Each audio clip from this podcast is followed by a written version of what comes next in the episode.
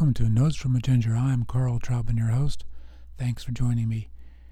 With Trump's recent remarks over what happened in Charlottesville, Virginia, i.e., reiterating that both sides were to blame, there are some people who believe that Trump finally just let out what he believed about Charlottesville. Simply put, Trump let himself be Trump. And what might that be? According to an April 2017 column by Jonah Goldberg, allowing his id to run free, and boy, did it run free. Some people are happy it did. Who are these people? One is David Duke, who used to be the leader of the KKK. Another is Richard Spencer, a white supremacist. now, Trump is getting a lot of pushback, even from Republicans. Here are words found in a tweet from Florida Senator Marco Rubio. The organizers of events which inspired and led to hashtag Charlottesville terrorist attack are 100% to blame for a number of reasons. Arizona Senator John McCain wrote these words on Twitter There's no moral equivalency between racists and Americans standing up to defy hate and bigotry. The President of the United States should say so. But Republicans need to do more. A lot more.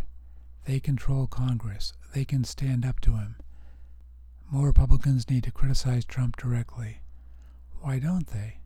They worry about splitting their party, and in a two party system, that spells danger at the polls.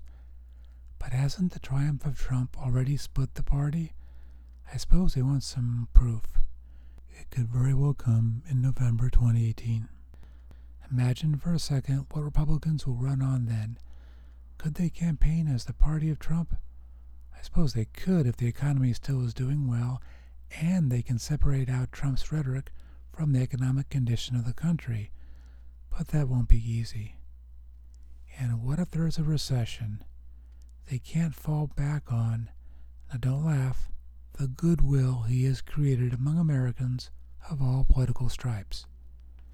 However, the economy is doing, what could be happening in the streets of America next year? Will there be more violent confrontations, more death, and more extremism unleashed? I wish I could say no. Of course not. We are America. We handle our political differences by elections and debate. But Trump doesn't seem to really care that much about what happened in Charlottesville. He is governing for his core supporters, all 25% of them not for the nation. How will this end?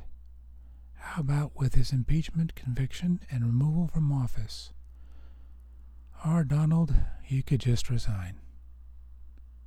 Thanks for listening. My show is available on iTunes and Stitcher, as well as SoundCloud for your listening convenience. Until next time, this is Carl Troutman.